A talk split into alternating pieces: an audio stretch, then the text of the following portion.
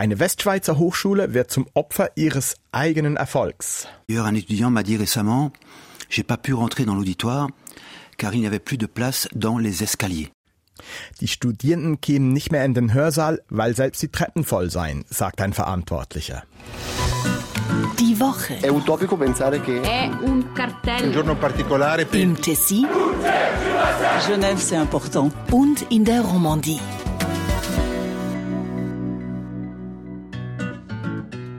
Willkommen zu Die Woche in Tessin und Romandie. Diese Woche mit Eva Hirschi, freie Journalistin. Bonjour nach Lausanne. Bonjour à toutes et à tous. Und mit Gerhard Lob, freier Journalist in Locarno. Buongiorno ins Tessin. Buongiorno a voi. In dieser Sendung spreche ich mit Gerhard Lob und Eva Hirschi über eine Hochschule am Limit und später geht es um einen Schweizer Künstler, der international zu den Besten seines Fachs gehört. Mein Name ist Tobias Bühlmann und ich blicke heute mit meinen Gästen über die Sprachgrenze. Grüß euch miteinander.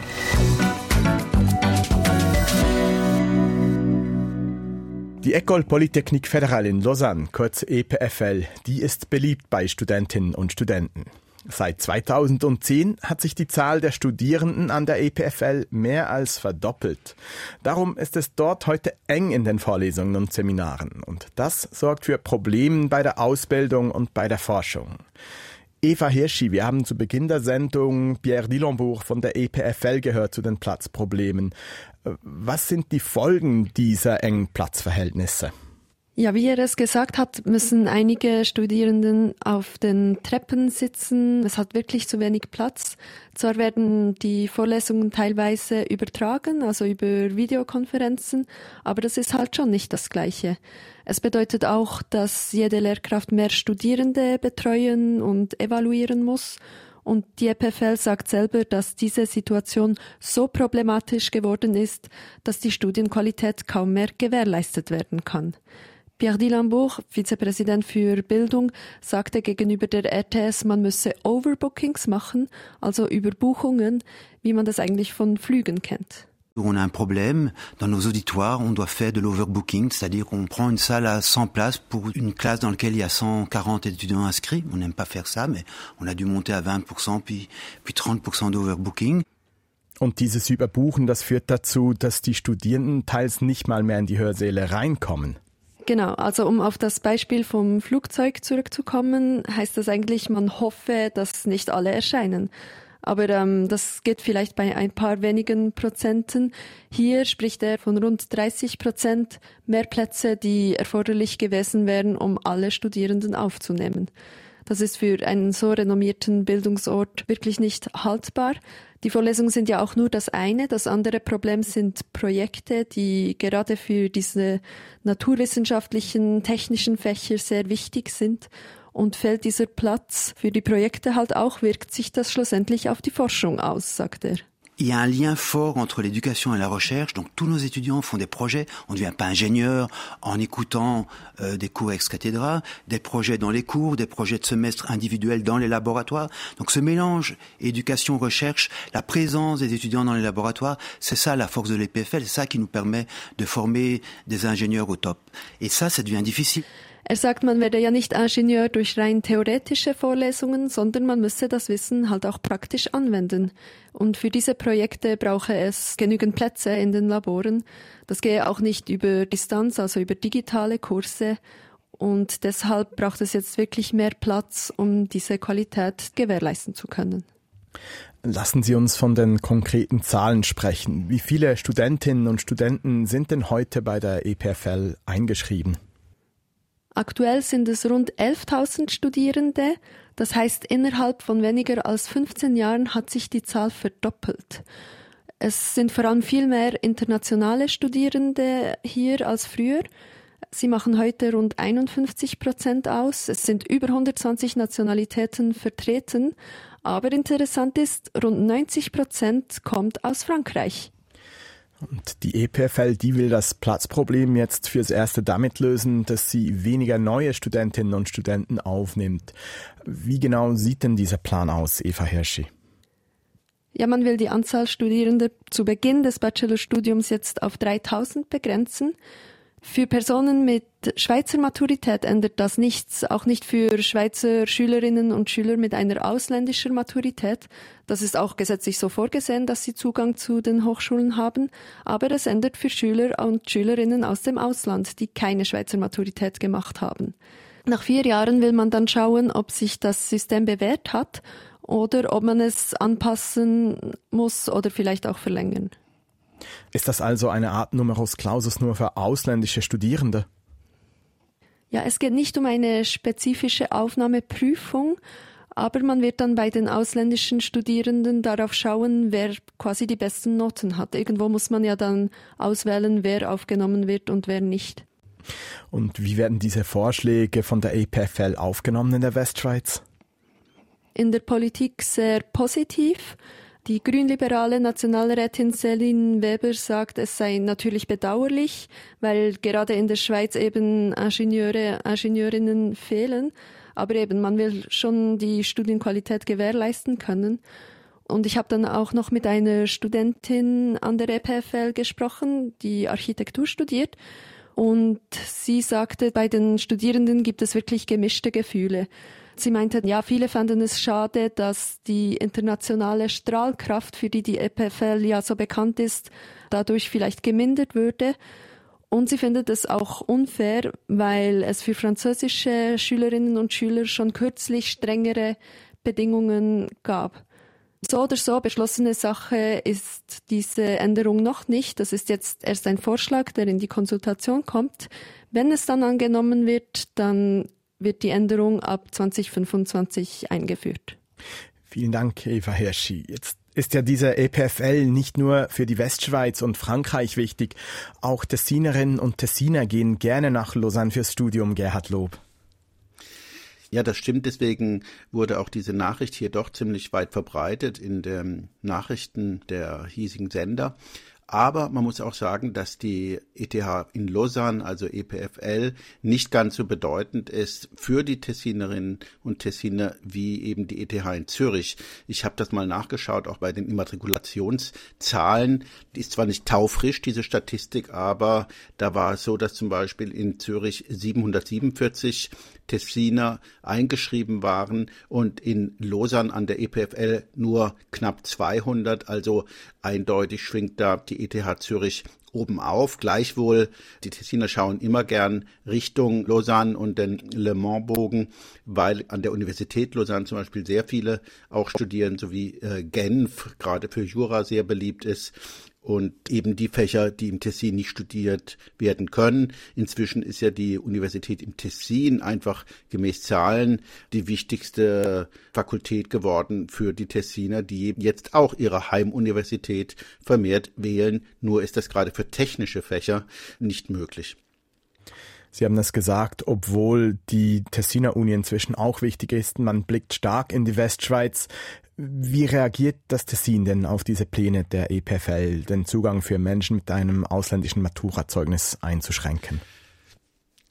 Also zu diesem Vorschlag, der nun in die Vernehmlassung geht, konnte ich nicht wirklich Stellungnahmen finden. Also es hat nicht eine Diskussion ausgelöst. Interessant fand ich aber, dass zum Beispiel RSI einen Beitrag gemacht hat, in dem der Frage nachgegangen wurde, warum jetzt die EPFL dieses Verfahren anstrebt, aber bei der ETH Zürich das nicht gemacht wird, obwohl ja auch dort die Einschreibezahlen explodiert sind in den letzten Jahren. Und sie haben ein Interview mit dem ETH-Direktor Günther Dissertori gebracht und er hat eben warum im Moment die ETH Zürich noch nicht zu diesem Schritt übergegangen ist. Also das Thema ist da und wird diskutiert und man verfolgt das sehr aufmerksam, auf jeden Fall auch aus dem Tessin. Vielen Dank. So viel zur EPFL. Und wir bleiben gleich in der Südschweiz. Hier gibt es seit einigen Monaten einen Streit ums Geld. Konkret geht es um das Budget des Kantons. Vor zwei Jahren haben Tessinerinnen und Tessiner Ja gesagt zu einer Schuldenbremse und deswegen muss man jetzt sparen. Aber wo und wie genau gespart werden soll, darüber gibt es Streit. Am Samstag haben darum Tausende in der Tessiner Kantonshauptstadt Bellinzona demonstriert.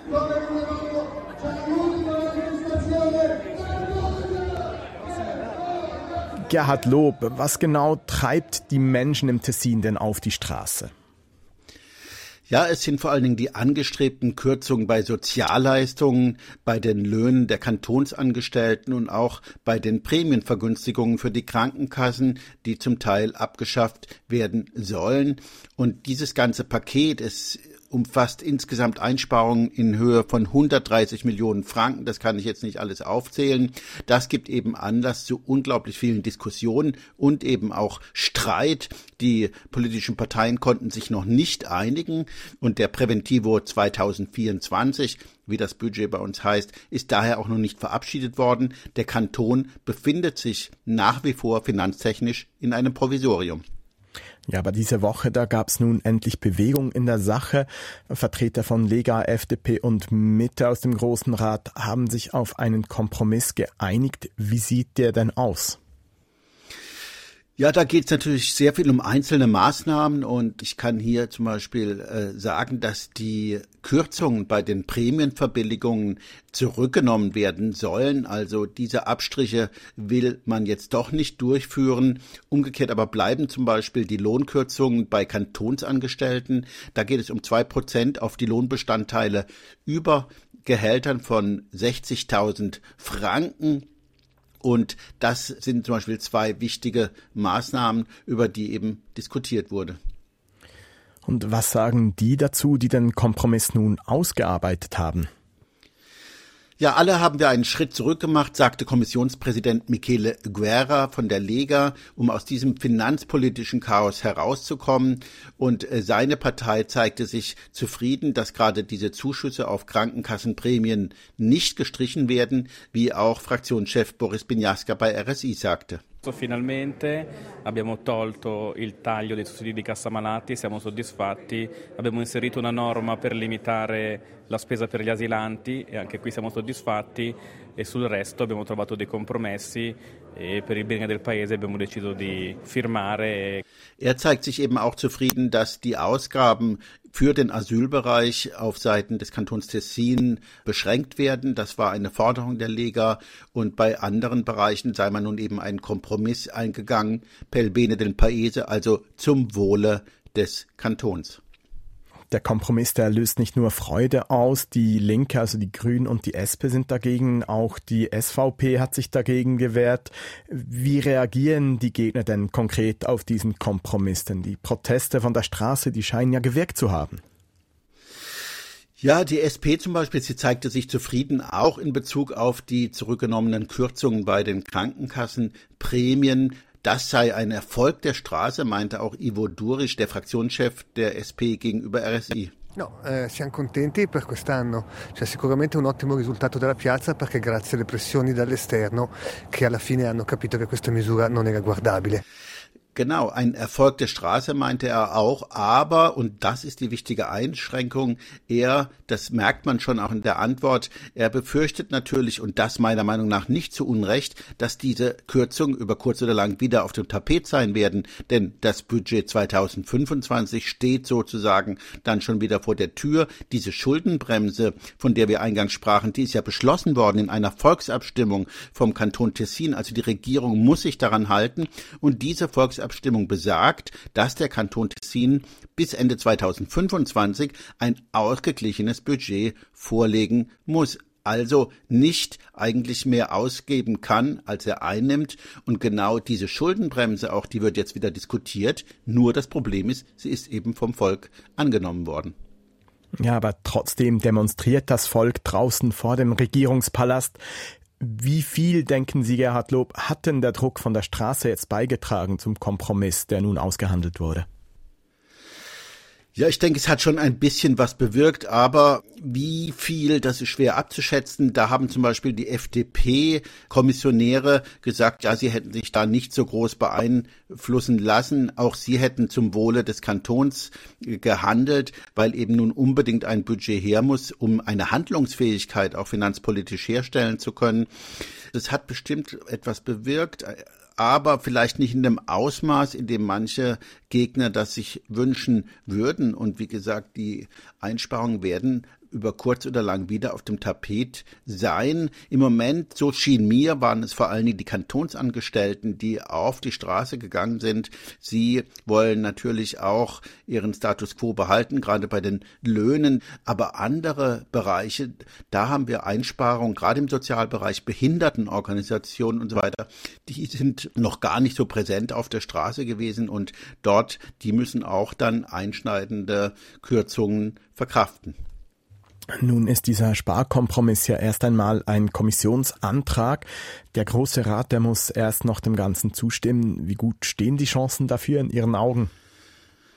Ja, es ist kompliziert, weil jetzt drei Berichte aus dieser Kommission dann ins Plenum gelangen werden, also der Mehrheitenbericht, dieser Kompromiss, von dem wir gerade sprachen, und dann zwei Minderheitenberichte, einer von der Linken, SP und Grüne, und dann einer auch von der SVP, die ja gerade für die Schuldenbremse ist, aber alle haben ihre Argumente. Doch unter dem Strich, ich glaube, dieses Budget wird am Ende eine Mehrheit finden, wahrscheinlich eine sehr äh, schwache Mehrheit. Man sprach diese Woche auch von einem Compromesso fragile, das ist eben ein sehr fragiler Kompromiss, aber auch die Politiker wissen um ihre Verantwortung. Sie wissen, dass dieses Budget notwendig ist, damit der Kanton handlungsfähig ist.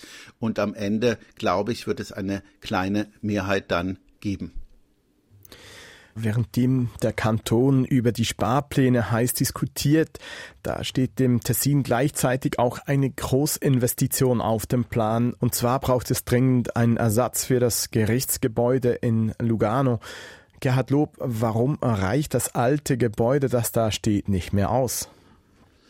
Ja, da ist erstmal der Platz. Es ist zu klein geworden in all diesen Jahren. Seit 55 Jahren wird es benutzt. Vor allem aber ist die äh, Bausubstanz wirklich unglaublich schlecht. Also ich bin da ja auch äh, immer mal wieder zu Prozessen und dieses Gebäude, es ist wirklich runtergekommen, muss man sagen. Zum Teil hat man das provisorisch geflickt, aber es kommt Wasser auch vom Dach aus bestimmten Ritzen und es ist wirklich ganz schlimm. Und das hat auch Damiano Stefani, der Präsident des äh, Justizrates Concilio della Magistratura dieser Tage, nochmal bei RSI gesagt. Gli spazi sono un grosso problema perché il Tribunale d'Appello si è ingrandito tantissimo, così come le altre strutture. E si cerca sempre di trovare spazi, ma adesso siamo arrivati veramente eh, al limite, anzi l'abbiamo superato da, una, da un po'. Ja, wir sind am Limit. Nein, sagt er, wir sind über das Limit hinaus und das schon seit einiger Zeit. Ja, und im Hintergrund, da hört man auch schon die Baugeräusche, weil die Bausubstanz so schlecht ist. Nun möchte der Kanton darum ein neues Gerichtsgebäude beziehen und er hat auch schon eine Idee, was für ein Gebäude das sein könnte. Wohin sollen die Gerichte denn umziehen? Das Gebäude, das vorgesehen ist, das ist sehr nah an diesem Justizpalast. Es ist nämlich die ehemalige Banca del Gottardo, auch an der Viale Francini, also ein paar hundert Meter stadtauswärts können wir sagen, ein Gebäude, das in den 80er Jahren erstellt wurde. Architekt ist Mario Botta, ein Gebäude, das sich auch in vielen Architekturführern findet. Es war eine Art Symbol auch für die Tessiner Bankenwelt, als hier das Geschäft auch mit Schwarzgeldern noch blühte. Der ganze Bankenplatz ist ja ein bisschen implodiert und so meint auch die jetzige Bank, sie könne das Gebäude veräußern und der Kanton findet, dass es dort eben sehr gut ist, um die Cittadella della Giustizia einzurichten und das hat auch Frida Andreotti vom Justizdienst gerade bei RSI gesagt. C'è un tema di identità istituzionale del terzo potere dello Stato che va riconosciuto in, e deve operare in una sede adeguata per, per avere quella dignità verso i cittadini, ma anche per chi vi lavora. Es ging eben auch um die Würde der Justiz. Sie bräuchte einen würdigen Sitz und das auch für die Bürgerinnen und Bürger, natürlich auch für die Mitarbeitenden der Justiz, die wirklich unter sehr prekären Verhältnissen im Moment arbeiten. Aber es ist eben sehr teuer. Das muss hier auch gesagt werden. Allein 80 Millionen soll der Ankauf des neuen Justizgebäudes kosten. Und dazu kommen noch etliche Millionen für Umbauten und nachher auch die Millionen, um das alte Justizgebäude dann wieder zu renovieren. Ja, insgesamt geht man von rund 200 Millionen Franken aus, die das Ganze kosten soll.